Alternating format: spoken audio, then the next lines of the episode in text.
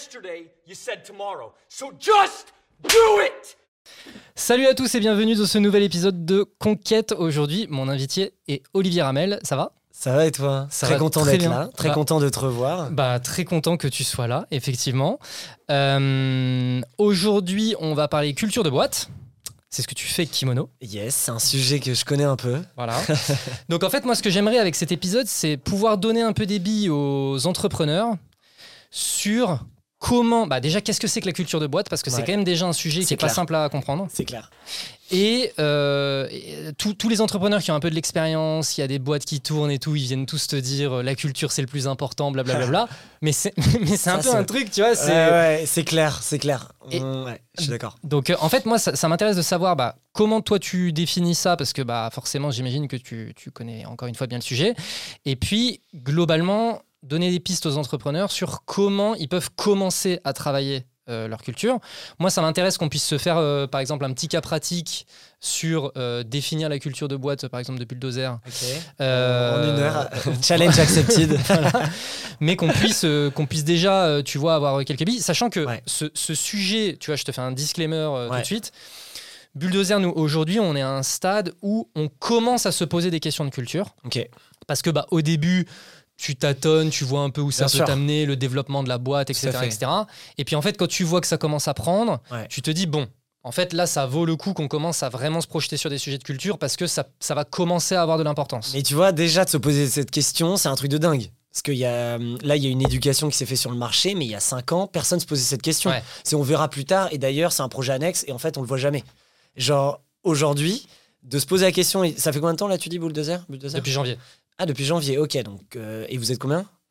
Bah, en fait, donc, on est un collectif de freelance. Collectif de freelance, ok. Donc on n'a pas de salariés, ouais, ok, ok, mais ça marche aussi. mais euh, en fait on sent qu'il y a un vrai, il y a un vrai truc communautaire. Enfin tu vois, a- tu- La culture, elle commence par un sentiment d'appartenance, peu importe euh, si t'es une entreprise ou pas. Et, euh, et je pense qu'on y reviendra, mais, mais tu vois, déjà rien que t'aies cette question, bah, c'est fou en fait. Moi, je me rends compte à quel point le marché a évolué, la prise de conscience. Et du coup, c'est incroyable. Donc, euh, avec plaisir euh, pour t'accompagner là-dessus. bah, nickel. Euh, du coup première question, comment toi est-ce que tu définis la culture d'entreprise? Alors, comment je définis la culture d'entreprise? Euh, Aujourd'hui, on la définit autour de quatre piliers. Donc, en fait, tu as la définition officielle, Wikipédia ou autre, qu'on dit, où on dit c'est un ensemble de rituels, de critères. De euh, valeur Voilà. Nous, on dit que c'est quatre piliers. Ces quatre piliers, c'est dans l'ordre chronologique du travail à faire et, euh, entre, guillemets, d'importance. Le premier, c'est la raison d'être. Donc, c'est le pilier euh, why, pourquoi. C'est euh, pourquoi l'entreprise existe, à quoi elle sert, à quoi elle répond. Là-dedans, t'intègres la mission, la vision, etc. Mais c'est le pilier raison d'être. Pourquoi tu te lèves le matin? Pourquoi tes équipes ou ton écosystème se lèvent le matin? Et ça, c'est le premier pilier. Deuxième, c'est le système de valeurs.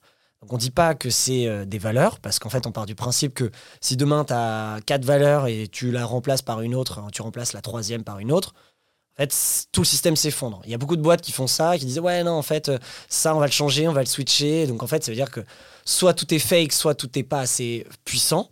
Et du coup nous on pense que c'est un système. Donc du coup si tu en enlèves une, tout s'effondre. Donc faut le penser en mode complémentaire, assez, assez unique. Donc système de valeurs, c'est les principes directeurs, ça doit te guider dans tes comportements, dans ton attitude, dans ta manière de faire, euh, d'agir et autres. Donc c'est pas juste des beaux mots ou des. Nous on le voit plus comme un manifeste et ça te drive tout le temps.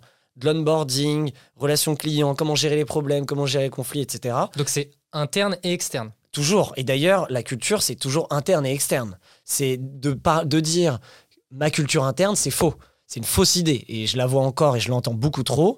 Aujourd'hui, ta culture, elle est interne et externe. Hmm. Donc ça, c'est la base. C'est autant pour te- tu vas autant bosser ta culture pour tes clients, tes fournisseurs, ta communauté que tes équipes, tes investisseurs, etc. Hmm. Donc, euh, deuxième pilier. Troisième pilier, c'est l'identité. Donc, on dit, c'est la personnalité de l'entreprise. Donc, c'est pas juste l'identité visuelle, c'est intégré, c'est l'identité tout court. La personnalité, quels sont les symboles de la boîte? C'est, on va dire, si tu prends un iceberg, la raison d'être est tout en bas, c'est vraiment ce que tu vois pas du tout. Système de valeur, tu es proche de l'eau, mais tu es encore euh, sous, sous l'eau. Et l'iceberg que tu vois, c'est l'identité. Donc souvent, l'iceberg, tu sais, on dit toujours que c'est tout petit en haut, Oui. beaucoup plus gros en dessous. Oui. Euh, et c'est pour ça qu'il ne faut pas négliger euh, ce premier pilier et le deuxième. L'identité, c'est ce qu'on voit. Donc là-dedans aussi, une fausse idée, c'est on parle beaucoup de marque employeur Mm. et on dit, on pense que la marque employeur, c'est la culture. Alors, en fait, quand tu travailles ta marque employeur, tu travailles que ta façade. Et tu l'as déjà vu ou tu l'as déjà entendu, mais c'est facile d'avoir une belle façade et que derrière, ah bah mince, en fait, c'est pas ce qu'on m'avait dit ou c'est toxique ou ce que tu veux. Et Lol. ça, voilà, on l'a- tous vu, on le voit et on l'a tous expérimenté. Et l'erreur que moi j'essaye de, ou en tout cas on essaye de combattre avec Kimono, c'est que je vois depuis six mois, un an, beaucoup de personnes qui parlent de culture d'entreprise. Euh, donc c'est un sujet qui plaît, mais il y en a qui me disent ouais, il y a une hype autour de la culture d'entreprise. Je dis mais en fait, il n'y a pas de hype, ça a toujours été là. Et, je vais te aussi redéfinir un peu plus en, en complément cette culture. Ça a toujours été là, c'est juste que oui, il y a une prise de conscience et c'est très bien. Nous, on est ce porte-parole depuis cinq ans et demi, et donc voir plein de posts, d'articles sur ce sujet, c'est génial. Maintenant, il y a beaucoup de fausses euh, idées, de faux arguments, et du coup, c'est un peu euh, dommage parce que quand on dit travailler votre marque employeur, bah en fait, pour avoir une bonne marque employeur et donc dans le pilier identité, faut travailler sa culture en amont. Mm. C'est plus une conséquence. Et bien sûr, ta marque employeur est importante, mais il faut la travailler avant. Donc ça, c'est le troisième pilier, tous les symboles, euh, visuels ou non, Mm. euh, tangibles, intangibles, etc. Quatrième pilier qui en fait englobe le tout, c'est les rituels. Une culture, elle se rythme par des événements et par des moments. Et donc ritualiser euh, sa vie ou en tout cas sa culture, c'est ce qui va euh, expérimenter et donner vie à ces trois piliers. Donc par exemple, euh, les rituels, c'est pas que euh, partir en séminaire une fois par an. Les rituels, c'est est-ce que vous avez des rituels managériaux euh, avec les équipes en one-one, en kick-off? Est-ce que vous avez des rituels de structure, comment vous êtes organisé? Et bien sûr, des rituels de célébration, des moments fun, comment vous gérez l'onboarding, l'offboarding, etc. Donc il y a un milliard de sujets. Donc nous, on l'a défini autour de ces quatre piliers. Et en fait, rien que de la penser comme ça, déjà, un, c'est plus facile à travailler, tu, plus facile à actionner, parce que euh, du coup, tu te dis, bon, bah, où j'en suis, tu te fais une sorte d'analyse où j'en suis dans mes quatre piliers. Ma culture, elle est représentée par ces quatre piliers euh, fondateurs, et ça te permet d'avancer. Et euh, pour rester dans la, définition de la culture d'entreprise, faut comprendre ce que veut dire le mot culture. J'en parle de plus en plus. Avant, j'oubliais parce que pour moi, c'était évident. Mais je me rends compte qu'en fait, comme tu dis, tout le monde nous dit Ouais, c'est important la culture d'entreprise, mais ok, c'est quoi? C'est la, la classique, la, la vraie question. En fait, pour comprendre ça, déjà, tu te dis bah, le mot culture, c'est quoi? On, en entend parler depuis tout petit, la culture d'un pays. Quand on dit les Français, la culture française, donc tu parles de gastronomie, tu parles d'art, le vin, la bonne bouffe. Non, mais euh, tu vois, la culture française, et ça peut avoir un avantage comme un inconvénient. Quand on dit que les Français sont comme ça, euh, ils, se tiennent- ils savent pas se tenir à l'étranger, etc. Bon, bah, on est, euh, ça fait partie de notre culture, entre guillemets. Oui. Donc, il y a la culture d'un peuple. Quand tu as eu un esprit de famille dans ta famille, bah, vous avez une culture. Et en fait, quand tu regardes tous les groupes, euh, même une bande de potes, un club de sport. Moi, je fais beaucoup le, le, le parallèle avec le sport parce qu'un club de sport, c'est pareil. Il y a des supporters, il y a des joueurs, il y a des acteurs internes et externes, il y a une même communauté qui sont euh, euh, bah, fidèles à des codes, à des rituels. et tu regardes, en fait, il y a tous les piliers. Il y a la raison d'être, il y a le système de valeurs, il y a l'identité, bien évidemment, il y a tous ces rituels, etc. Et en fait, du coup, du coup, tu comprends que la culture, c'est un lien entre euh, des personnes euh, dans l'espace et dans le temps. Donc, ok, c'est un lien. Et du coup, la culture a toujours existé. Donc, la culture d'entreprise, comme la culture d'un club de sport, la culture de ma famille, bah, c'est juste en fait euh, la catégorie que en fait les entreprises ont une culture par, par naissance. Donc, on dit que c'est la culture d'entreprise, comme la culture d'un peuple. Donc, déjà, si tu comprends ça, tu te dis ah ok. Donc en fait, on en a tous. Parce que tout le monde, tu vois, il y a beaucoup de gens qui m'écrivent en disant Ouais, euh, j'aimerais bien avoir une culture et tout. Je dis bah, En fait, on a déjà une. Oui. Maintenant, il faut plus le voir comme une jauge de 0 à 100%. Est-ce que je suis au niveau 0 Est-ce que je suis au niveau euh, 1, 2, 50, 70 Est-ce que Et donc, du coup, cette jauge, c'est à quel point ma culture est forte. Ouais. Si je n'ai l'impression de ne pas en avoir, c'est que je suis au niveau 0. Et au final, tu te rends compte que tu as plein de trucs. C'est juste que tu l'as pas formalisé. Le plus dur de sa culture, c'est de se poser les bonnes questions, formaliser et la transmettre. Et donc, en fait, tu te rends compte en faisant ce travail que, ah ouais, mais on fait ci, on fait ça. Et il faut euh, un peu euh, bah, standard, enfin, structurer le, sa culture. Et du coup, une culture forte, c'est une culture travaillée qui, derrière, bah, t'amène beaucoup, beaucoup, beaucoup de, bah, d'avantages et, et c'est game changer pour ton entreprise. Et là où je suis content, c'est que tout le monde commence à le comprendre et que quand on te dit, ou on vient nous voir, on nous dit, ouais, euh, bah, on veut retravailler notre culture, pas de problème, on fait une audit, on analyse euh, tout ce sujet. Et on nous dit, ah ouais, alors par, ton- par contre, je suis désolé, le projet, on va le remettre à dans six mois, là, on a plein, plein d'enjeux business. Classique. Sauf qu'en fait, euh, la culture, c'est ta colonne vertébrale de ta boîte. Oui. Donc c'est pas un truc à côté comme un Oui. lancement d'un nouveau produit. C'est ça doit être Il n'y a tout le temps là. délai, tout le Il n'y a pas là. délai, c'est tout le temps là. Et tu auras toujours des enjeux et des prix au business avant. Tu auras toujours quelque chose avant. Et donc, du coup, c'est à toi ta prise de conscience et ton temps et ton énergie à allouer parce que tu peux travailler une culture et avoir une culture forte pour zéro. Il suffit juste d'avoir la bonne méthode et de tester les choses et de formaliser. Euh, donc clairement, donc tu peux y arriver sans argent, mais il faut y consacrer du temps. Et en fait, c'est ton squelette. Donc du coup, c'est ta colonne vertébrale là-dessus. Et derrière, bah, tout s'articule. Et ça même, ça aide ton business, ça aide tout. Donc euh, voilà, il faut, le, il faut le comprendre, il faut le connaître. Mais, euh, mais grosso modo, ce que je peux te dire à cette première question, je suis un peu parti. Non, mais c'était déjà très intense. Là, il y a déjà beaucoup de contenu, mais je, je m'arrête volontairement pour, euh, Ouais, ouais, bien sûr. pour laisser. Parce que Mais- la, la première question, c'était quand même définir la culture. Ouais, ouais, mais et on sent la passion, c'est ça qui est cool. Bah ouais, Euh, c'est un sujet, c'est un sujet qui me passionne et en fait j'en comprends la force. Et euh, nous, on est des, en fait, des scientifiques depuis 5 ans, c'est qu'on fait, euh, on est notre propre client. Il y a une, on fait une Ah. R&D permanente sur nous, on se teste, on parle. Tu vois, aujourd'hui, on a plus de 8000 clients. On finira l'année, je pense, à 10 000. On parle autant avec euh, des jeunes créateurs d'entreprises, des startups en croissance, des PME classiques et des grands groupes. Donc, en fait, on est une sorte d'audit permanente et une veille où on nous dit ah mais oui mais ça c'est bien, ça évolue. On se... Donc du coup nous on est en R&D donc euh, c'était pas passionné, on aurait lâché l'affaire Ouais, plus longtemps parce que pendant trois ans Là, aujourd'hui, ça y est, tout le monde en parle, c'est génial. Pendant trois ans, on tenait ce discours et je faisais beaucoup de conférences là-dessus. Euh, on était euh, des, des vrais porte-parole. Bah, j'ai eu beaucoup de retours en mode ouais, mais ça sert à rien. euh, C'est que du marketing. Donc là, il y a un switch. Donc on s'est battu et il faut être passionné pour passer tout ça. Et maintenant, Ouais, on y est. Tu vois, je- quand tu parlais du club de sport, c'est assez intéressant que tu mentionnes ça parce que je te donne mon cas personnel. Ouais. Je- en fait, en t'écoutant, j'ai réalisé, tu vois, moi par exemple, j'aime pas le foot. Ok. Et en fait, j'ai réalisé que j'aimais pas la culture du foot. En fait, tu vois, en Ah fait, ouais. Tu- vois, Génial. c'est ça le truc que tu viens de me faire réaliser, c'est que, tu vois, moi par exemple, bon, mon père, ma sœur, ils sont fans de foot, euh, machin, Mm. euh, blabla. Et moi, vraiment, j'arrive pas. Mais en fait, ce que j'aime pas, parce que je pourrais regarder un match et tu vois, Mm. Coupe du Monde et tout. Ouais, ouais, euh, sympa. Pour l'ambiance. voilà, l'ambiance, machin, c'est sympa. Mm. Mais il y a un truc que j'aime pas dans le foot, c'est la culture. Ouais. Et tu vois, là, tu parles de la culture du foot. Après, chaque club a sa propre. C'est ce que j'allais dire. C'est ce que j'allais dire. t'as plein de. Exactement. Et par contre, tu vois, du coup, ça m'a aussi fait penser euh, à tous les arts martiaux. Ouais. Où, tu vois, bah, je, pensais à même euh, ce que tu vois, bah, le kimono. Ouais, ouais.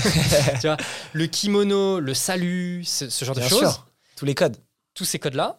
En fait, je me dis, putain, mais ça, c'est une culture qui me fait kiffer, tu vois, par exemple. Carrément. Et tu te, et toi, tu, en fait, c'est une culture. Elle est, plus une culture est forte, plus elle est clivante. C'est pour ça qu'il y a des entreprises où tu te dis, oulala, là là, j'irai jamais là-bas. Ils sont trop comme ça ou trop comme ci. Ouais. Mais en fait, c'est à dire qu'eux, ils ont tellement bien bossé comment ils accueillent des gens qui ont envie d'être dans cette Ouais. culture.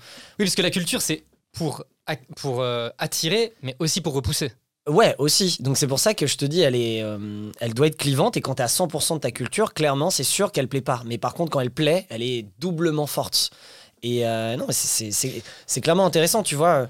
Euh, en fait, t'as plein de sous-cultures. T'as ta culture, on est français, donc on représente la culture française. On l'aime ou on l'aime pas. Ensuite, on est euh, jeune trentenaire, euh, parisien dans un écosystème startup. Bon, bah, il y a une culture et des codes de cet écosystème. Ensuite, t'as ton entreprise là-dedans. Est-ce que tu veux être une jeune entreprise qui applique ces codes ou en fait rien à voir? Et du coup, c'est pour Ouais. ça que plus tu te différencies, parce qu'on dit qu'une culture, elle est unique et authentique. Tu peux t'inspirer d'autres cultures, de boîtes, etc. Mais ce sera toujours la tienne. Et il faut que ce soit maximum la tienne. Et du coup, plus bah, tu fais ce travail et plus tu te différencies, plus tu as quelque chose de fort et qu'il y, a des- il y a des personnes, ils vont se rallier à ta cause. quoi. C'est un peu comme le sujet du positionnement dans le marketing euh, sur un produit. Ouais, c'est clair. C'est un, un sujet de fond où tu te positionnes à plus ou moins grande échelle, Bien sûr. mais euh, il y, a, y, a, y, a un- tu vois, y a un manifeste à dire, il y a des choses, il y y a un engagement en fait. C'est, tu vois, on parle de... J'avais parlé avec des, des personnes il y a quelques années, on m'a dit, ouais, au fait, aujourd'hui, euh, il y a les cultures entreprises et les cultures entreprises engagées. Mais en fait, dès que tu travailles ta culture, elle est engagée et elle Oui. doit l'être. Tu t'engages dans quelque Tu chose. t'engages dans quelque chose, tu as, un vrai sujet. C'est pour ça qu'une culture forte, bah, du coup, tous les humains, tu vois, par exemple, si on prend L'Oréal, euh, L'Oréal, qui est une, une boîte qu'on connaît tous, qui a une forte culture, pour connaître pas mal de personnes qui ont travaillé ou travaillent chez eux, euh, la culture, elle est incroyable. Et pourtant, ils sont des dizaines de milliers de collaborateurs. Donc, comment faire? En fait, c'est qu'un sujet de transmission. Et oui, tout n'est pas parfait quand tu maîtrises Bien plus sûr. 10 000, 20 000, 30 000 employés. Mais je vois comment ils gardent leur talent et comment les personnes font des longues carrières, comment quand tu rencontres quelqu'un de L'Oréal, ils se ressemblent tous euh, dans les codes, dans la manière de parler, dans leur manière business. Il y a, il y a un tronc commun. Ça ne veut pas dire qu'une culture forte, c'est les mêmes personnes. C'est justement un- une addition d'individualités complètement différentes, mais qui ont des valeurs communes. Ça, c'est important parce que on dit souvent aussi, ouais, une forte culture, donc c'est que des clones. Mais pas du tout. Parce que que des clones, en fait, tu grandis pas, t'avances pas, et c'est une hérésie, ça n'existe pas. En vrai, il faut une, diversité d'individualités, mais qui sont régies sous la même, sous la même, la même enseigne. Du coup, quand tu vois ça, c'est là où tu te dis, culture forte, elle doit être transmise et répétée. Ça le plus dur. Le plus dur, c'est quand t'es 10, c'est très bien, 20, 50, 200. Et en fait, quand tu vois que les gens perdent un peu euh, leur sentiment d'appartenance, etc., euh, c'est le moment où justement ça a été mal transmis. Moi, je le vois, il faut répéter, transmettre et formaliser, et donc écrire euh, plein de choses sur ta culture. Quoi. Ok. Bon, hyper intéressant. en fait, moi, un- une question que je me pose, c'est notamment sur cette phase d'audit. Tu vois, donc tu, tu Ouais. parlais de, euh, du fait que effectivement la culture, c'est pas uniquement de l'externe ou c'est pas uniquement de l'interne, c'est vraiment fait. la combinaison. Ouais. Est-ce que du coup ça passe par des choses du type, euh, parce que je, je peux comprendre qu'il y ait des boîtes qui grossissent sans trop se poser de questions. Et puis à un moment donné, elles se disent, OK, il faut qu'on se pose sur notre culture. Est-ce que du coup, la première chose à faire, c'est par exemple de poser la question aux membres de l'équipe Si je te dis, euh, là pour mon cas, vois, Ouais, si je te dis bulldozer, tu me dis quoi? Est-ce que, ça, est-ce que Yes. par exemple, c'est le type de question, tu vois ouais, carrément. Euh, en effet, c'est une bonne remarque. En gros, euh, il faut se dire, si tu prends tes quatre piliers, tu vas travailler pilier par pilier. Si on reprend mon ordre, raison d'être en premier, système de valeurs, identité, euh, rituel. Donc en premier, comment faire ton audit et ton analyse aujourd'hui? Donc clairement, pour savoir de où aller, il faut savoir de d'où on part. Donc où on en est à date. Que vous soyez euh, 3 ou 10 ou peu importe, où on en est. Et donc du coup, c'est de se dire, ok, ma raison d'être, et donc du coup, c'est, on va pas demander à tout le monde, euh, est-ce que vous connaissez ma raison d'être? Mais justement, c'est les bonnes questions. C'est, euh, pour toi, euh, X, donc bulldozer, c'est quoi? Pour, si par exemple, je sais pas, bulldozer c'est un animal, ce serait quoi? Et en fait, tu poses plein de questions qui vont ouvrir la question, ou alors, enfin, qui vont ouvrir le débat, et, euh, et aussi des sujets, par exemple, de, euh, bah, je sais pas, pour la mesurer, parce que nous, on essaye au maximum de mesurer les cultures pour les rendre activables et tangibles. Et du coup, c'est de dire, bah, ok, entre 1 et 5 ou entre 1 et 10, euh, comment tu, tu est-ce que tu est-ce que tu, tu penses que notre raison d'être est claire? Est-ce qu'elle est définie? Est-ce qu'elle te parle? Mhm. Est-ce que nos valeurs, tu les connais déjà? Euh, Oui, non. Euh, en quoi tu es en adéquation avec les valeurs? Est-ce que tu penses qu'elles reflètent la vision de la boîte? Et en fait, tu fais des questionnaires quali et quanti, donc autant euh, mesurable euh, quanti à tout le monde, et quali, où tu vas te poser avec des personnes clés ou pas clés, mais en tout cas de niveaux différents, et tu vas poser tout un suivi de questions. De là, ça te fait une grosse base de données, en tout cas une grosse ouais, de la, data par pilier. Et c'est là où, en fait, derrière, tu dis, OK, on part de là. Quelle est notre vision, notre stratégie euh, et où est-ce qu'il y a un problème? Est-ce que euh, nous, on voit souvent voilà, un désalignement entre les valeurs, euh, ce que les dirigeants disent et la réalité du terrain? Et donc, du coup, c'est là où après, tu l'expérimentes en mode workshop. Donc, en fait, tu passes par une première phase, j'analyse, donc je pose des questions, euh, comme la question que tu as posée, mais il y en a une centaine. Bien sûr. Tu peux les mesurer et tu as, de la data. Derrière, tu vas faire un workshop, donc peu importe la session, tu prends un groupe de 5, 10 personnes de tout type de niveau volontaires et qui ont envie de travailler tout ça. Et euh, tu vas, euh, tu vas bah, dire, OK, on va repenser toute notre culture. Donc, OK, notre raison d'être, c'est quoi? Aujourd'hui, c'était ça, mais on a envie de la faire évoluer. Et du coup, c'est là où tu, euh, bah, comment dire, tu... euh, tu fais un workshop, tu poses les bonnes questions. Donc là, il y a plein de jeux, plein d'exercices. Mhm. Par exemple, un, une- un truc sympa, le jeu des 5 pourquoi. Je sais pas si ça te parle. Bah, Je, je connais euh, les 5 pourquoi, mais par contre, le jeu des 5 pourquoi, je connais pas. Ok, bah en fait, pour euh, comprendre sa raison d'être et comprendre la mécanique derrière, tu vas prendre par exemple euh, bah, tout ton écosystème de, de freelance chez Bulldozer et tu vas leur poser la question euh, pourquoi tu travailles, enfin qu'est-ce que tu fais, un, qu'est-ce que tu fais chez Bulldozer ou pourquoi tu es là? Il va te faire une première réponse et tu vas répéter cinq fois derrière Ouais. pourquoi est-ce important de faire ci, pourquoi est-ce important. Et en fait, tu vas voir qu'à la fin, choses qui se répètent forcément, c'est assez déstabilisant, mais en fait, tu vas en profondeur Ouais. et à la fin, tu viens sur un truc tellement deep et tellement fort. J'ai fait cet, euh, cet exercice en pleine conférence euh, à Marseille. Et euh, un mec, c'était un monteur vidéo. Il avait une boîte de prod vidéo. Et on est passé de je fais des vidéos à un truc ultra perso, et avec de l'émotion de dingue. Et on était tous là en mode wow. Même lui était pas prêt. Et du coup, j'ai dit, bah, tu vois, ça, c'est un mini exercice sur. c'est un mini exercice sur. Bah, peut-être que la raison d'être de ton entreprise, elle est très liée. Là, c'est l'exercice un peu plus perso. Bien sûr. Tu comprends après, tu le, tu le, tu le répercutes à une entreprise. Et du coup, c'est des petits jeux comme ça où tu te poses ces questions euh, qui font parler, qui donnent de la data. Ensuite, après avoir fait tous ces workshops par pilier, donc vraiment tu le séquences par pilier, tant les, les questions, tu les fais par pilier, les workshops aussi. Derrière, tu prouves que tout ce qu'on s'est dit dans une salle ou dans un meeting, c'est la réalité dans le feu de l'action. Hmm. Tu laisses passer un mois, deux mois, et tu challenges tout. Ok, tu te rappelles, on s'est dit ça pour nos systèmes de valeurs, nos rituels, on avait eu ça comme idée. Parce que dans les faits, là, en testant, c'est vraiment nous.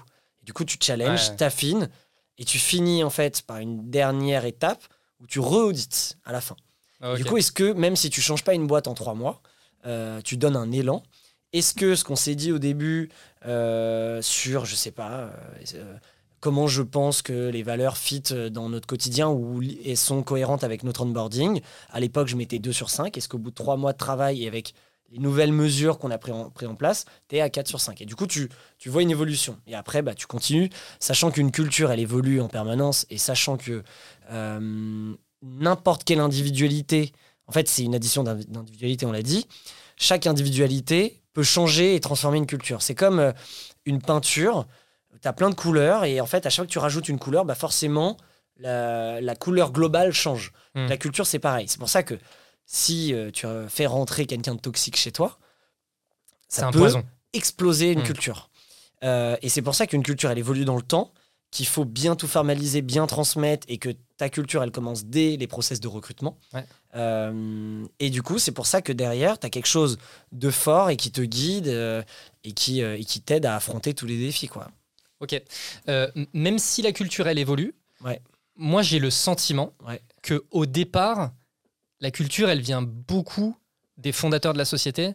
C'est-à-dire que c'est vraiment un Ouais. truc où c'est les fondateurs qui vont être capables de transmettre une espèce d'énergie que les autres vont absorber, tu vois. Tout à fait. Bah, c'est, vrai. Euh, nous, ce qu'on a analysé, c'est que de 0 à 10, et euh, pour l'avoir vécu euh, plusieurs fois, de 0 à 10, ça part des fondateurs. Hmm. Forcément, c'est eux qui amènent l'énergie, c'est eux qui amènent l'envie, la vision, ce qui, qui motive des premières personnes, qui entraînent et qui créent ce sentiment d'appartenance.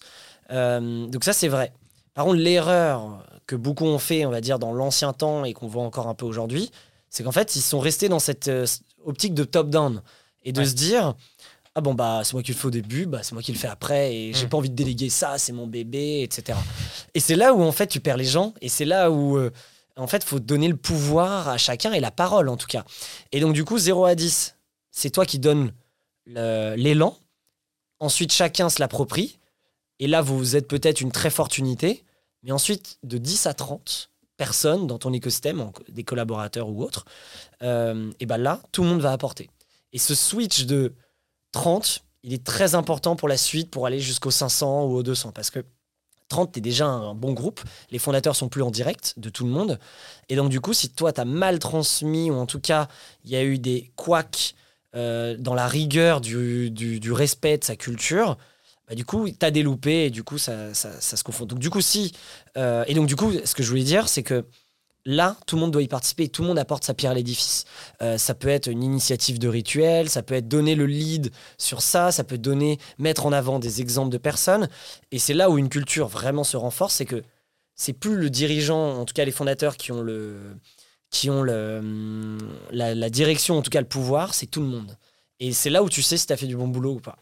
Et le renforcer à ce moment-là, c'est là où tu vois les premières crises. Euh, en général, quand tu es 30, c'est en tout cas dans cette phase, c'est là où tu as peut-être fait des, des, re- des mauvais recrutements. C'est là où je, je remarque en tout cas qu'il y a toujours une crise dans cette, euh, dans Oui. ce- tu vois, dans Ouais. cette structure.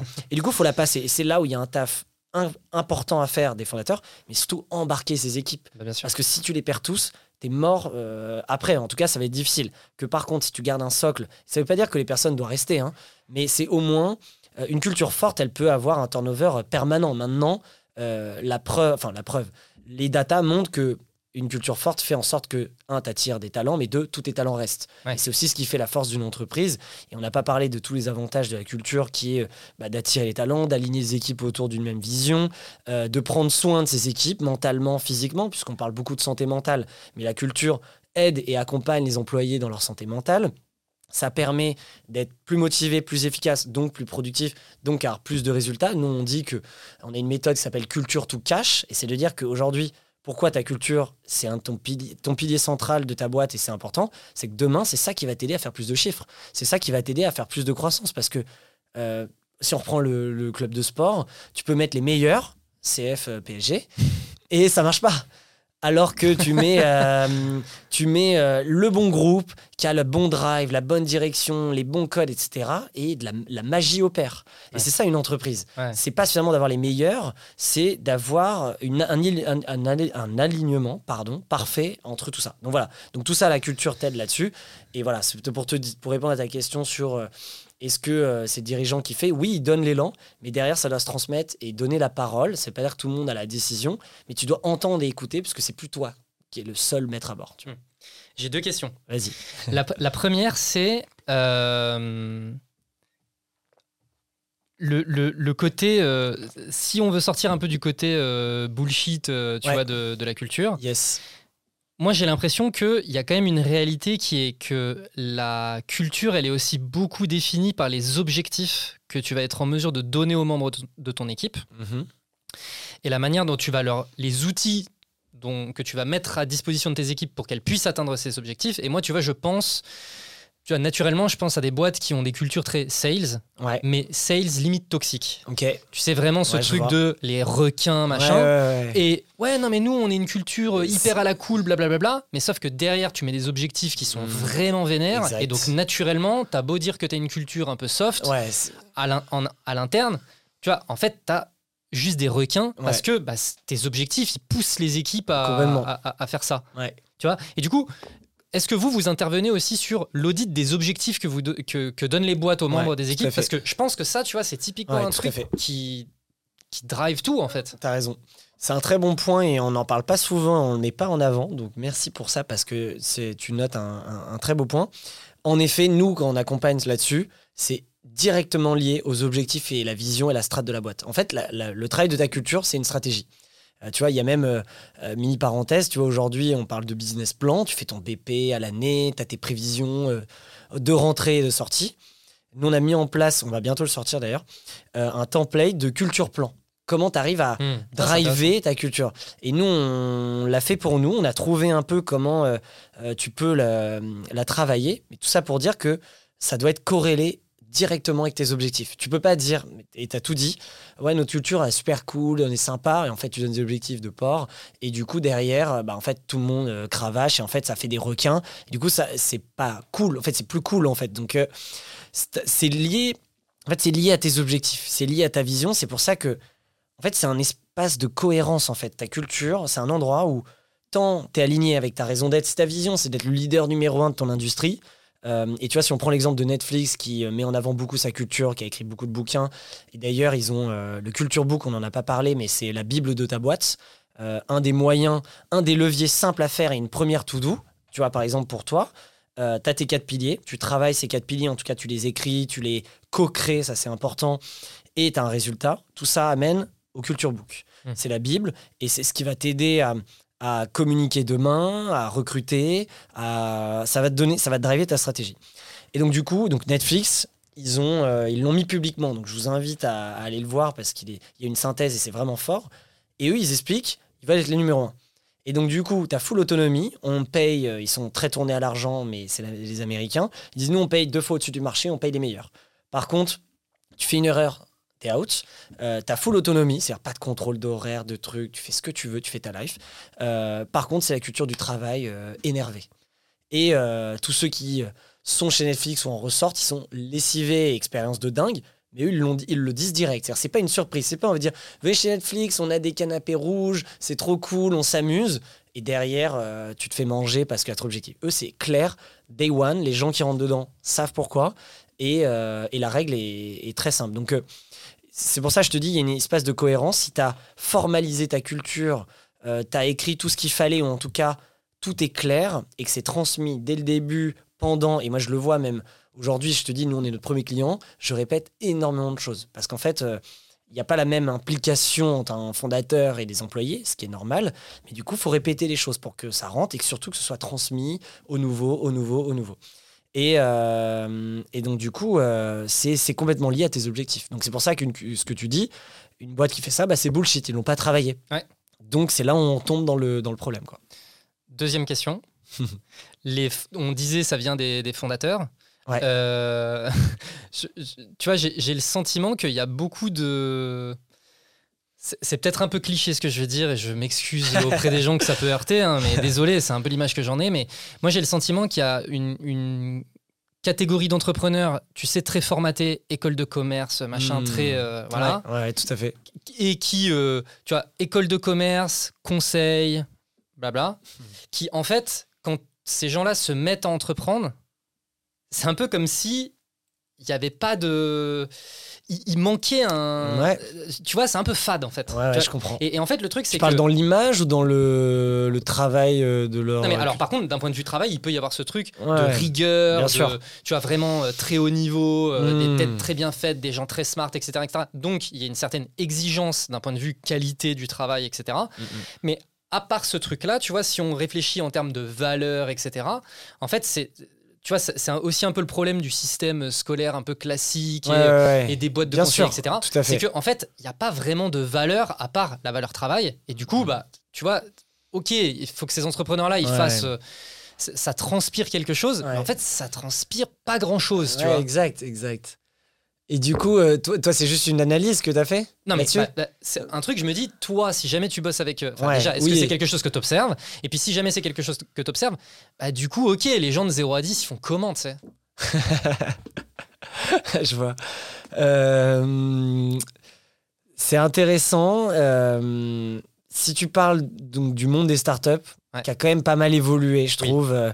avant, c'était très comme ça. Je trouve que maintenant, ça, il y a de tout. Ça, je suis d'accord. Il y a de tout et c'est l'éducation, c'est les podcasts, c'est c'est c'est vrai que bah, en effet c'est euh, les écoles de commerce, euh, il y a eu la mode de l'entrepreneuriat dans les écoles de commerce, elles ont tous fait leurs incubateurs, ça a donné euh, accès à des, une génération de start-upers.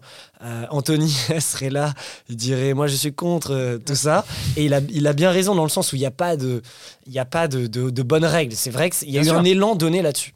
Ça veut pas dire que bah, il faut le reproduire et que c'est c'est la bonne chose. Maintenant, je suis d'accord. Il y a eu un oubli. Donc, en vrai, il y a eu la règle travail, business, finance, etc. Et euh, toute l'identité et les cultures ont été oubliées.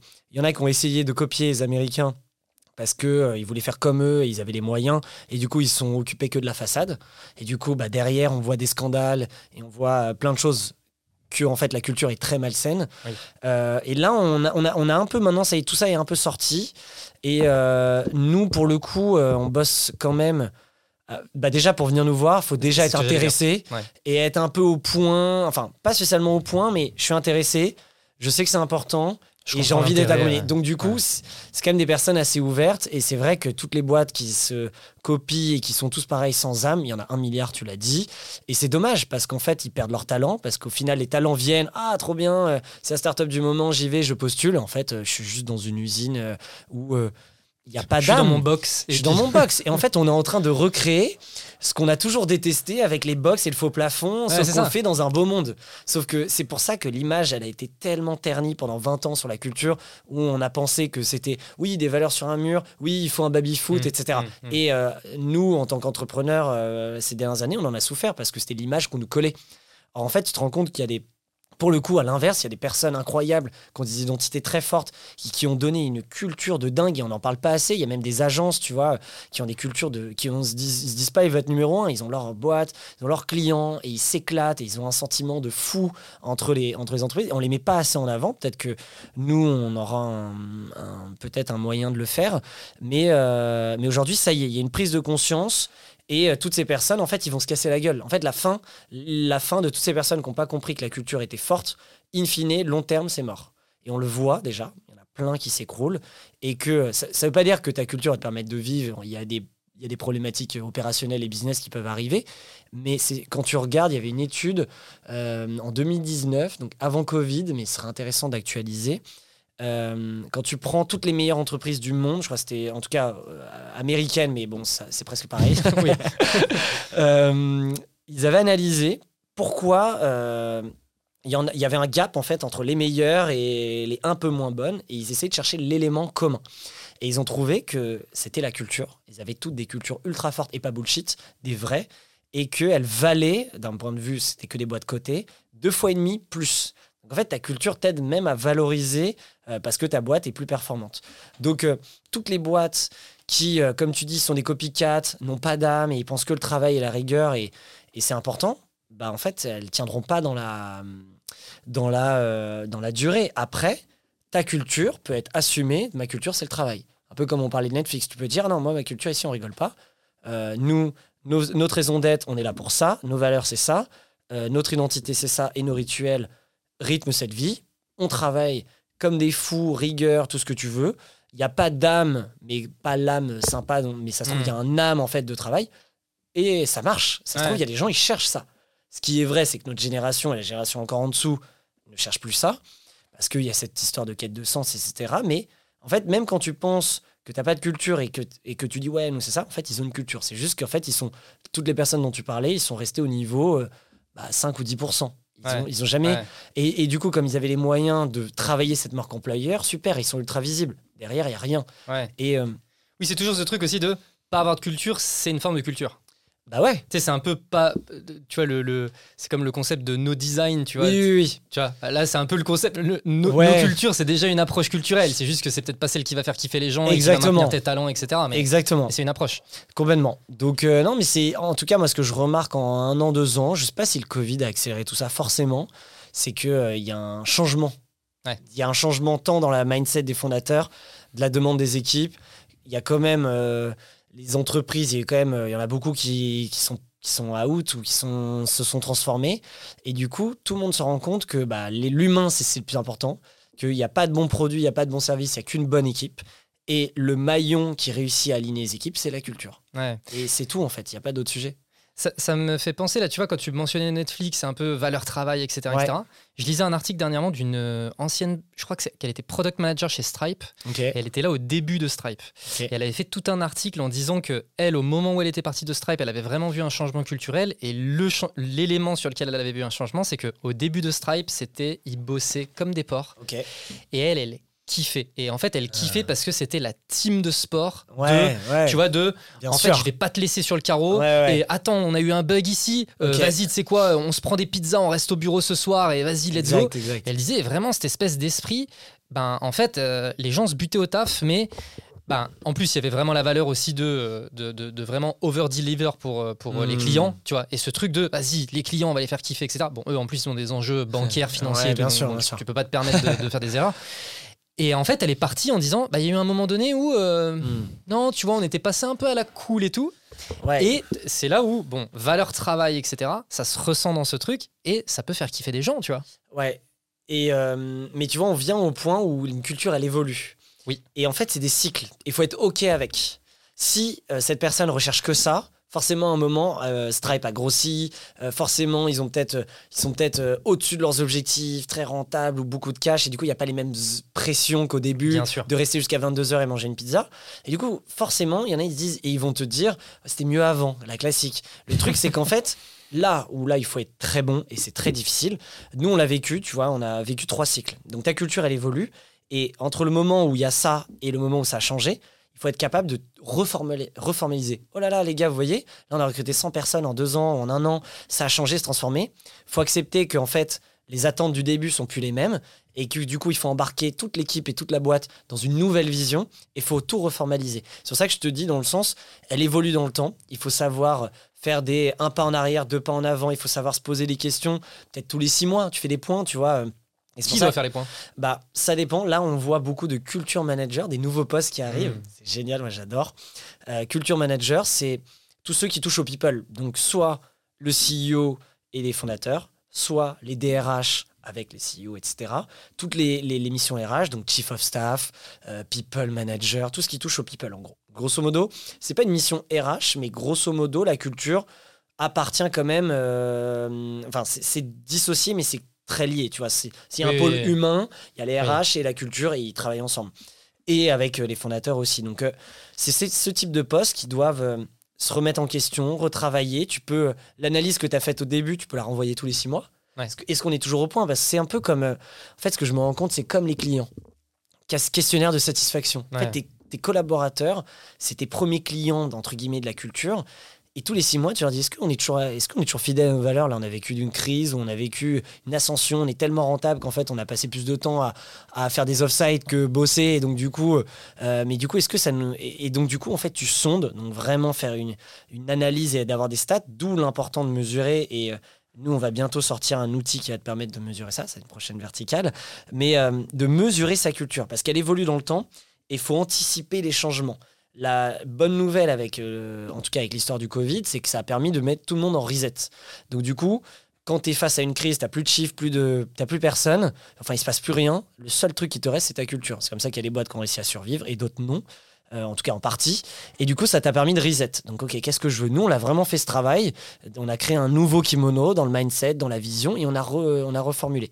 Et donc là, on est au début de notre troisième cycle. Nous. Donc là, la culture, c'est la troisième évolution. Et euh, je me suis pas mis quelque chose dans l'agenda en disant euh, là, euh, il faut changer. En fait, c'est tu le sens. Et c'est là où il faut être euh, bah, passionné et avoir compris que c'est important, parce que du coup, tu as des déclics un peu naturels. Tu vois que tu as X nouveaux qui arrivent, tu vois que le marché évolue, tu vois que ton business se renforce, tu vois ta notoriété, tu vois comment sont tes piliers, tu vois comment tes équipes agissent internes, externes. Et du coup, c'est là où tu te dis, OK, là, faut switcher, faut passer à un autre truc. Et du coup, tu l'as fait évoluer. C'est pas dire faut tout casser. Il y a des choses qui peuvent changer, Oui. des choses qui peuvent juste se. Tu vois, tu peux avoir une culture de 20%, si on reprend la jauge, 20%, bon, bah, comment on passe à 40% Et hum, le temps t'aide à ça. Tu passes pas à 100% d'un coup, mais, euh, mais voilà, c'est des cycles. Elle évolue. Et donc, du coup, s'ils, auraient, s'ils avaient voulu garder cet aspect euh, pizza en travail, bah, en fait, il fallait juste le répéter, le redire. Et pas le laisser. Sais, ça, c'était vraiment. Ça, c'est le, le cliché du début. Euh, mais si tu veux que ce soit ça tout le temps, à grande échelle, et que ton kiff, c'est de vivre ce moment-là, c'est cette flamme, et bah, formalise-le, écris-le, transmets-le. Et derrière, ça va rester. Et Bien du sûr. coup, dès que vous êtes en dehors de ces codes, ah bah, on sait que c'est pas nous. Et par contre, si ça se change, formalise que ça change parce qu'en fait, on est comme ça aujourd'hui. Et ça aide aux anciens de se dire, la culture a évolué, mais cette nouvelle, elle me plaît. Ou en fait, non, en fait, euh, je m'y retrouve plus et je vais ailleurs. Et c'est pas grave. Moi, je pense qu'il y a aussi un truc, si on prend le cas de Stripe et pour euh, certains cas Ouais. que tu as donné, Ouais. c'est un peu la culture. enfin, Je pense qu'il y, a- il y a- déjà, il y a deux grosses phases c'est la phase euh, builder et la phase manager. Clairement. Et tu vois, par exemple, Stripe, je pense qu'au début, ils étaient vraiment là-dedans parce qu'ils étaient dans la phase builder et il y a plein de bugs, il y a Bien plein sûr. de problèmes, il faut Ouais. tout le temps corriger, machin. Puis tu arrives à un moment donné où ton produit il est stable, tu rentres plus dans du management, t'es pas en train de courir, euh, c'est Mm. pas en train d'éteindre le feu non-stop. Et donc, naturellement, ça aussi, ça joue sur ta culture. Bien sûr, mais c'est clair. Naturellement, tu l'as vu le- la série sur Spotify? Elle est en ce moment sur Netflix. Euh, très cool. Si vous aimez les, les séries euh, biopics de start-up, comme on a eu We Crashed avec WeWork, euh, Super Pumped avec Uber, etc. Donc c'est trop cool. Euh, et donc Spotify, on voit la culture justement, où ils sont au début 15 tech. Et, et tu vois comment ils sont, ils sont dans cette période. Ouais. Et après, tu vois que ça explose et que c'est autre chose. Mais, mais ouais, non, tu l'as dit. C'est exactement ça. Est-ce qu'il y a des trucs qui qui rendent très difficile la création de culture ou qui peuvent tuer la culture Je on a tous une culture. Oui. T'as besoin de la créer, c'est juste à quel niveau tu veux la formaliser et la, et la fortifier. Et donc, moi, je pense à une chose, parce qu'on a parlé du Covid, etc. Ouais. Le télétravail. Yes, ah bah bien sûr, ça vient toujours ça. c'est toujours, euh, c'est toujours un sujet important. Euh, en Parce fait, que, pe- petit disclaimer, nous, Ouais. chez Bulldozer, vous êtes full remote. full Ouais, remote. ouais. Mais en fait, euh, ta culture, elle a pas de frontières. Tu peux avoir euh, 10 bureaux dans le monde ou euh, être tous en France, mais euh, tous chez soi, en tout cas en remote. Il n'y a pas de problème. En fait, ta culture, en fait, c'est juste que tes rituels vont être adaptés à euh, une manière de, télétravailler. Donc peut-être que tu vas faire plus de moments dans l'année où tu te retrouves tous, ou peut-être que euh, online, vous avez créé des, des process euh, de diffusion ou de moments ensemble, etc. Je parle de rituels. Mais en vrai, ça change rien. C'est plus difficile. C'est plus challenging parce qu'on est des humains, on est des êtres sociaux et que toute notre vie, on a, eu, on a compris que le bureau, c'est comme ça. Euh, mais en fait, aujourd'hui, on le vit, bah, maintenant, c'est télétravail, c'est full remote. Et en fait, c'est juste que la communication doit être adaptée. Communication, transmission, mais ça n'a aucun problème. Tu peux avoir, je te dis, des bureaux partout dans le monde. Là, on fait une mission pour une boîte, ils sont 1000 personnes. Ils ont 17 bureaux partout dans le monde. C'est forcément plus challenging que 30 personnes dans Paris. Oui. Mais, euh, mais c'est largement possible. C'est juste qu'il faut la travailler un peu plus, la formaliser, la je te dis, la communiquer, je me répète, mais mais mais il n'y a pas de problème. Ça, ça marche pour les deux. Et demain, dans les métaverses, quand on, on sera... Mais ça, c'est sûr. Ah ouais, tu, tu- ah ouais, tu l'anticipes déjà. Ah mais nous on est déjà en train de créer une offre euh, là-dessus. Alors le marché n'est pas du tout prêt, mais demain, Mais toi, tu le seras. ah, bah nous, on, s- nous on sera prêt parce que tous les métiers qu'on fait aujourd'hui, à savoir euh, faire des vêtements, faire des bureaux, faire du conseil, faire de l'événementiel, il y aura besoin dans les mondes virtuels. C'est que les gens disent non, c'est pas possible, c'est qu'une question de temps. C'est à l'époque comme on nous disait euh, internet sur ton téléphone, euh, les, les- les anciens disaient ben non, c'est pas possible. C'est qu'une question de temps. Le jour où nous- on aura nos bureaux virtuels, donc ça veut dire que tu sois en remote ou ailleurs, tu as ton casque et euh, bah, tu vas voir ton collègue qui est en fait à Hong Kong mais qui est là et vous êtes dans la même salle de réunion donc vous pouvez en fait marcher etc. J'ai pas encore une idée de comment ça va être mais, Bien sûr, bien sûr. mais du coup il y aura des sujets de culture et ça va peut-être en fait faire le lien entre on se sent plus mais on va se ressentir d'une autre manière sans complètement a- annuler l'humain et du coup la culture elle sera elle sera, elle sera importante de la travailler là-dedans. Donc, euh, le digital ne fait qu'augmenter les connexions et si tu le travailles, il n'y a, aucun problème. Quoi. Mais tu vois, j'ai quand même le sentiment, parce que euh, pour moi, tu vois, ce que tu viens de décrire du métaverse, Ouais. c'est des choses qui sont très proches du physique, parce que tu as quand même cette- ce sentiment de proximité Bien physique. sûr, bien sûr. Là où tu vois, je veux dire, euh, Bulldozer, je sais pas, on doit être euh, une quarantaine de personnes. Ok. Je pense que physiquement, j'ai dû en voir 8. Ok. Et euh, j'ai pas, j'ai jamais communiqué avec tout le monde. Il y a, Ah y a certaines personnes, j'ai jamais encore communiqué avec eux, etc. Parce que l'occasion s'est pas présentée. Voilà. Ok, ok. Et je me dis, forcément, la, la culture euh, dans cette situation-là, si jamais on se voyait, ne serait-ce que, ok, métaverse ou même on se voit une fois par mois, on travaille dans les mêmes bureaux, Ouais, etc. Ouais, ouais. Forcément, il y a un truc palpable, tu vois. Là, aujourd'hui, il n'existe pas. Bah, le, le, le truc palpable va t'aider, c'est sûr. Donc, c'est sûr que de créer des moments physiques, ça aide, ça c'est évident, forcément. Donc, c'est un plus. Et euh, te dire, je fais euh, deux grandes assemblées à l'année, que ce soit juste une soirée, que ce soit juste un moment où on bosse ensemble, ça y contribue mille fois. Ça, c'est évident. Et le digital, le métaverse ne l'enlèvera pas. Comme on disait, on reste des humains. Par contre, ce que je te dis, c'est que ça n'empêche pas d'avoir une culture forte et que même si tu n'en as vu que 8, vous êtes tous alignés. Il y a une culture forte, un sentiment très fort parce que tu as mis en place et vous avez mis en place des choses et c'est différent parce que c'est pas des collaborateurs mais c'est des freelances, mais ça marche. hein. c'est juste que toi, tu vas devoir faire plus d'efforts. Ouais. Encore une fois, c'est qu'une question d'effort. Euh, comme vous n'êtes pas liés directement, euh, même s'il y a sûrement des contrats entre, et que vous voyez pas, il va falloir redoubler d'efforts et donc du coup répéter plus, transmettre plus, créer des momentum à tout point de vue, euh, créer des moments en fait, mais digitaux. hein.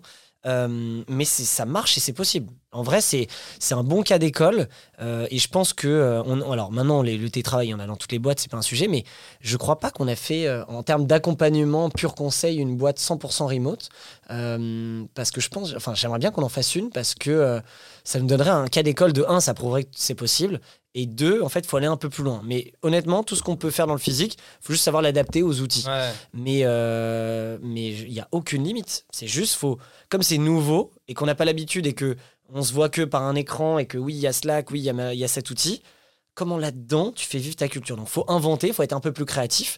Je suis sûr que dans quelques années, euh, et peut-être ce sera nous qui te sortirons, il y aura le, le book pour travailler ta culture en full remote. Nous, on ne fait pas de distinction. C'est book pour travailler ta culture, que tu sois en full ou autre. Il y a juste des, travail, des travaux un peu plus différents. Quoi. Mais hum, pas de stress là-dessus, c'est possible.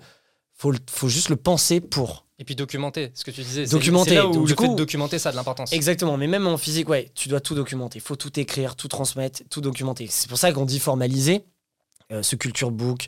Euh, Il y a plein de moments. En fait, nous, je me rends compte, en fait, on, documente plein de choses, maintenant beaucoup, mais en fait, on documentait déjà. Et en fait, quand tu vas checker, tu vas dire Ah, mais ça, on l'écrit, ça, on le dit. Sauf que si on veut que ce soit dans notre culture, il faut que ce soit standardisé, faut que ce soit ritualisé, faut que ce soit récurrent, faut que ce soit authentique, faut que ça nous parle, faut que ce soit complémentaire. Et du coup, tu penses step by step. Et, et, et je te jure, tu vas voir une, une différence à il y a six mois et tu vas créer cette émulsion. Et il faut créer des moments qui déclenchent aussi tout ça. Faut limite que ce soit pas un jeu, mais faut que ce soit sympa à faire en fait. C'est d'ailleurs Oui. c'est sympa en fait à construire Ah, parce sûr. que on est tous dans le même bateau et, et voilà quand tu es avec ta bande de potes en fait vous avez une culture quand vous dites euh, euh, vas-y on se fait ce week-end euh, tous ensemble ce dîner il y a des petits codes des petits rituels mais en fait c'est ça qui vous drive en tant que pote où il y a des, des private jokes etc bah il faut le rendre un peu amusant enfin en tout cas sympathique à faire et pour la bonne cause parce que ça servira tout le monde tu vois mais, euh, mais en vrai, il n'y a pas de. C'est il y a pas, c'est c'est la même Oui, chose en c'est- fait. ouais, c'est ouais, un, travail un peu plus poussé, mais ça marche carrément. Ouais. Tu vois, bon, si, si je reviens du coup à Bulldozer, un peu le côté cas pratique, effectivement, un truc que j'ai fait, euh, et donc je me dis, je suis content parce qu'on a. Effectivement, c'était la première étape, c'est le côté un peu audit. Yes. Effectivement, moi, un truc un peu bête que j'ai fait, c'est euh, j'ai réfléchi un peu à des espèces de questions, Ok. type pour toi c'est quoi? Ouais. Euh, Pour toi c'est quoi Bulldozer? Très bien. Ouais, ouais, très bien. Tu vois, euh, si tu devais définir le truc en euh, valeur, euh, si tu devais le dé- euh, définir Bulldozer en termes de valeur, Ouais, ouais, tout à ou- fait. et, et tu vois, même des choses, même si les gens, du coup, ils sont freelance, ils gèrent leur life, etc., Ouais, c'est. Euh, bah, qu'est-ce qui te fait kiffer, qu'est-ce qui te fait pas kiffer. ouais. Et euh, si tu devais te voir, enfin, Hmm. si tu devais imaginer le collectif dans 5 ans, tu le verrais où Ouais, ouais, Et bien. toi, où est-ce que tu te vois là-dedans, tu vois Un peu des espèces Bien de sûr, comme ça. très bien. Et du coup, ça permet de vraiment. Parce que nous, il y a quand même une particularité, c'est que la... les ambitions du collectif sont très liées aux ambitions personnelles des gens, Bien puisque les gens sont freelance. Exact. Ils, ont totalement. Ils peuvent décider de leurs ambitions personnelles et de partir et de revenir et de machin. Ok. Donc, j'ai commencé par euh, cette espèce euh, de phase d'audit pour essayer de comprendre ok, moi déjà, est-ce qu'il y a des choses que je ne vois pas? Parce que c'est peut-être aussi un truc, tu vois. C'est Bah, surtout, c'est pour ça qu'il faut la faire. Voilà. Parce que tu vois pas tout en fait. Donc, bon, c'est beaucoup moins poussé que ce que toi tu pourrais Bien faire. sûr, bien sûr. C'est un, un démarrage. Ouais, Donc et là, c'est déjà, et c'est déjà très bien. Déjà de faire ça, il y en a peu qui le font. Tu vois. Et ensuite, les, les, les éléments qu'on a mis en place, effectivement, on, est- on, on essaye de réfléchir à des rituels, etc. Alors, bien évidemment, encore une fois, vu qu'on est en, en full remote, les trucs un peu rituels typiques- euh, digitaux. hein. Bien sûr, mais tu vois, nous, ce qu'on aimerait aussi, c'est une fois, deux fois, trois fois par an, se voir en physique, rencontrer les gens. Bon, ça, c'est un peu un truc euh, classique. Ouais. Mais si je reviens un peu aussi sur des valeurs, nous, il y a des choses sur lesquelles, euh, en fait, on.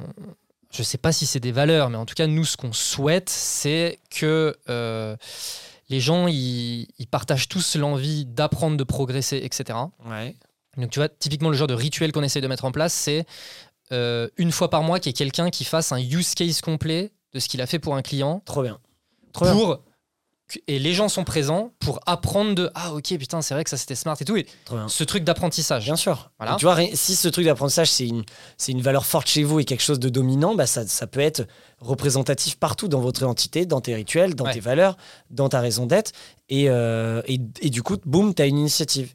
Et c'est génial. Et tu vois, après, il y a aussi ce truc de over-deliver pour les clients. Et nous, en fait, over-deliver pour les clients, ça veut dire Ouais. quoi? Ça veut dire, bah, déjà, les clients, quand ils viennent nous voir, vu qu'on fait du growth, Ouais. ils ont des objectifs Bien financiers, sûr, etc. bien sûr. Et donc, ok, on va se déterminer des objectifs pour chaque mission. Mm. Et si tu pètes les objectifs, tu as un bonus. Et donc, ça, naturellement, tu vois, on reparlait un peu des KPI, ouais, OKR et tout à tout. fait, tout à fait. Bah, Tu drives ce truc de, bah, vas-y, il faut que je me donne, il faut que j'aille choper Carrément. mon bonus, etc. Carrément. Ça passe par ce genre de, de choses-là, la culture, on est d'accord? En fait, c'est euh, en fait la culture, la culture commence par la culture et de, là va émaner plein de choses. Et forcément, euh, ce que tu viens de dire, c'est pas directement la culture de dire bon bah là si tu réussis tes objectifs, tu as une prime, plus une stratégie business, commerciale, ce que tu veux. Mais de base, ça vient de la culture et de tes valeurs. Si les valeurs, euh, euh, c'est justement euh, je sais pas, c'est pas une prime personnelle, mais une, pr- une prime que vous mettez au pot parce qu'une des grandes valeurs, c'est le partage, la collaboration, etc. Bon, bah, du coup, tu appliques une manière de faire comme ça. Ouais, Donc, ça découle de la culture, c'est sûr. C'est pas par contre dans tes workshops, tu vas dire, ouais, bon, par contre, si on réussit nos objectifs, on a un bonus, tu vois. faut que ce soit beaucoup plus lointain. C'est les conséquences de ta culture. Et c'est là où tu te rends compte que tu es à la jauge 50, 60, 80, etc. 100% n'existe pas. Euh, parce que tu peux toujours la consolider. En fait, c'est là où tu te dis, ah, on va ajouter euh, cette initiative post-travail, et en tout cas dans notre culture. Et en fait, est-ce que cette initiative est fidèle à ce qu'on s'est dit? Oui, bah parfait, boum. Et du coup, plus t'en fais, euh, Et plus ça vient appuyer ce truc plus ça vient appuyer. Donc du coup, bah cercle vertueux. Ok, Tu vois? ok, ok, ok. C'est ça qui est cool. Dernière euh, question peut-être. Euh, c'est quoi pour toi la boîte que tu as, que as vue qui a la Hmm. culture la plus impressionnante? C'est une question dangereuse, ça. Pas de jaloux. Euh, pff, Allez, tu sais quoi? T'as le droit d'en dire trois. non, parce que je, je sais que là, je t'ai mis, en- je t'ai- je t'ai mis dans une situation difficile. Ah, la c'est. Nous, on est un peu quand même comme les médecins, donc euh, on challenge, on est assez exigeant avec ce qu'on voit. Donc, euh, Ouais. donc je sais pas si euh, c'est parmi ceux qu'on a accompagnés ou qu'on voit qui sont les plus impressionnants. Quelle culture qui m'impressionne le plus? Bah, non, Je vais parler de. Alors, ils sont clients, mais euh, on n'a pas très leur culture. Une- Moi, la culture, vas-y, je sais. La boîte, moi, qui m'a le plus impressionné, euh, c'est une boîte assez ancienne, qu'on connaît tous, française, et qui a une culture de fou furieux. Dans le tourisme, est-ce que tu vois, tu vois laquelle ou pas? Club Med? Club Med. Club Med, pour euh, travailler avec eux, on ne travaille pas sur la culture, on travaille sur toutes nos autres verticales. Leur culture est dinguissime sur tout. En fait, ils ont tout compris sur. euh, et tu vois, par exemple, quand. euh, je sais pas si tu es déjà allé au Club Med, mais quand tu vis l'expérience Club Med, les géos, donc tout le staff, etc., tu vois tout ce qui te reflète au client et ce qui fait l'expérience. Mais tout ça, parce que leur culture forte est dingue et pensée pour ça. Et même en interne, le wording, ils ont tout compris. Et en fait, euh, c'est euh, de là, ça fait deux ans qu'on bosse avec eux. Et euh, j'ai analysé tout et je me dis, putain, ils ont tout compris. Les codes, les mots, les rituels, la raison de les valeurs, la transmission, le l'onboarding des équipes. Les, les, les gens n'arrivent pas à quitter euh, la boîte. Alors, c'est une boîte ancienne qui a plein de problèmes euh, parce que voilà, il y a plein de problèmes dans plein de grandes boîtes. Oui, oui. Et, Et parce que culture- lié à l'industrie, voilà, bien sûr. Il y a, il y a plein de sujets. Euh, leur culture, et c'est marrant parce que tu vois, j'y avais jamais pensé. Et quand en me posant la question, euh, enfin, tu- en me posant la question où tu te dis, ouais, bien sûr qu'on a vu plein de cultures impressionnantes, mais celle-ci, je me suis fait la remarque là, il y a 2-3 mois, j'ai fait, wow. En fait, tout ce qu'on dit de faire, ils le font très très bien depuis très longtemps. Et c'est un exemple. Et, forcé, et là, ils se repensent la marque, ils repensent plein de choses. Euh, parce que forcément, en termes d'image de marque, c'est plus la même. Mais là, ils donnent un nouvel élan. Mais les équipes, pour connaître et travailler avec les équipes, c'est des fous. Ils sont tous dans le même bateau d'une culture très très forte. Et le travail qu'il a fait, moi j'adorerais bosser pour eux, en tout cas faire une analyse et une étude parce qu'il y a énormément de choses à apprendre. Et plutôt que d'aller voir des sociétés américaines qui font ça euh, très bien depuis toujours, on peut prendre une société française que tout le monde connaît. Et certes, qui, je sais pas l'image qu'en ont les gens, mais tu la vois pas en mode New Generation, etc. Mais ils ont des conseils et des exemples de fous que toutes les boîtes devraient faire. Et ouais, j'avoue que le med, c'est dingue. De 0 à 100%, ils sont où? C'est une bonne question. 0 à 100%. hmm. Attends, laisse-moi réfléchir. Je vais un peu screener le truc. Franchement, je dirais un bon 80. Ah ouais, quand même. Ouais, ah ouais, ouais, ouais. Ah ouais, d'accord. Parce qu'elle est ancienne et qu'il y a quand même une très bonne base, ou un Ouais. bon 80. Ils sont. La dernière fois, je te dis, j'ai passé trois jours sur un événement avec eux, dans un club med, avec pour un événement, une inauguration, etc. J'ai fait- j'ai j'ai vraiment. En fait, j'ai tous. En fait, comme en plus on accompagnait des clients et que nous, on, en fait, j'avais jamais fait ce parallèle. J'ai tout analysé, tout analysé. J'ai fait. Ok, en fait, ils ont tout compris. Ouais. Ils sont trop forts. Et j'en ai parlé à mon contact. J'ai dit, mais en fait, on n'a jamais parlé de ça là entre nous parce qu'on parlait de vêtements ou autre et qui savaient qu'on était sur ce sujet. Mais j'ai dit, mais en fait, vous, vous êtes des, vous êtes des pionniers là-dedans. Vous êtes trop forts parce qu'ils ont compris que la culture, c'est autant les clients que les équipes, que le staff, les bureaux. Euh, mais je te jure, quand je, je les entends parler, je dis, ok. Et donc, du coup, euh, ouais, non. Bon, on va dire, la, voilà. Comme ça, ça met personne, euh, Non, mais c'est personne dans l'écosystème. Et puis, il y a un côté un peu surprenant, effectivement, Ouais. boîte un peu historique, Ouais. etc. Tu vois, je m'attendais à ce que tu me sortes, euh, bah, effectivement, soit une boîte américaine, soit une start-up et tout. Ouais. Tu vois, Non, mais il y a une c'est- boîte. C'est pour ça que euh, c'est hyper intéressant. Donc, euh, Bah, Alan, avec qui on bosse beaucoup, a une, a une culture très forte. Oui. Euh, et c'est pour ça qu'il y en a qui aiment ou qui n'aiment pas. Mais ils ont une culture très forte et ils ont pensé, euh, et avec Jean-Charles, on en parlait souvent, ils ont pensé ça de A à Z ouais. dès le début. Et pour le coup, euh, ils ont même écrit un livre là-dessus et c'est génial. Ça a été des gros ambassadeurs là-dessus. Donc Alan, euh, c'est une belle référence en termes de, de travail sur leur culture, etc. Donc c'est voilà, c'est pour donner un petit exemple que un peu plus actuel. Mais Club Med, je te jure, faut que j'en fasse un, faut que j'en fasse un use case. Faut que je, faut que je le montre à tout le monde tout ce qu'ils font parce que c'est Ouais, dingue. bah, moi, du coup, je suis très curieux. C'est dingue. de savoir. C'est dingue. Ah non mais je vais le faire. Faut que je me le note. Et, euh, Ok. bon, euh, et ben Olivier, merci beaucoup. Où est-ce qu'on te suit? Où est-ce qu'on me suit Euh, Sur LinkedIn, Olivier Ramel. euh, Sur Insta, Olivier Ramel. euh, Sur Twitter, Olivier Ramel. non, Twitter, non. enfin, j'ai un compte, mais j'ai jamais trop utilisé. LinkedIn, Insta. LinkedIn, Insta, c'est très bien. Et puis Deux types de après, communication. et puis après Kimono. Et après Kimono, bien sûr, K-Y-M-O-N-O. euh, sur toutes les plateformes, pareil. Génial. Merci beaucoup. Euh, merci à toutes les personnes qui ont écouté l'épisode. J'espère que vous avez kiffé, que vous avez appris plein de trucs. Et puis, euh, bah, si vous avez besoin de taffer votre culture, vous savez euh, vers qui vous tournez maintenant. Et puis, à très bientôt. Salut tout le monde. Salut, merci. Boum. Putain, je crois qu'on est pile poil une heure en plus. C'est beau. Bon, bien joué. Bien joué à toi. Cool, ça va, c'était cool. Do it! Just do it!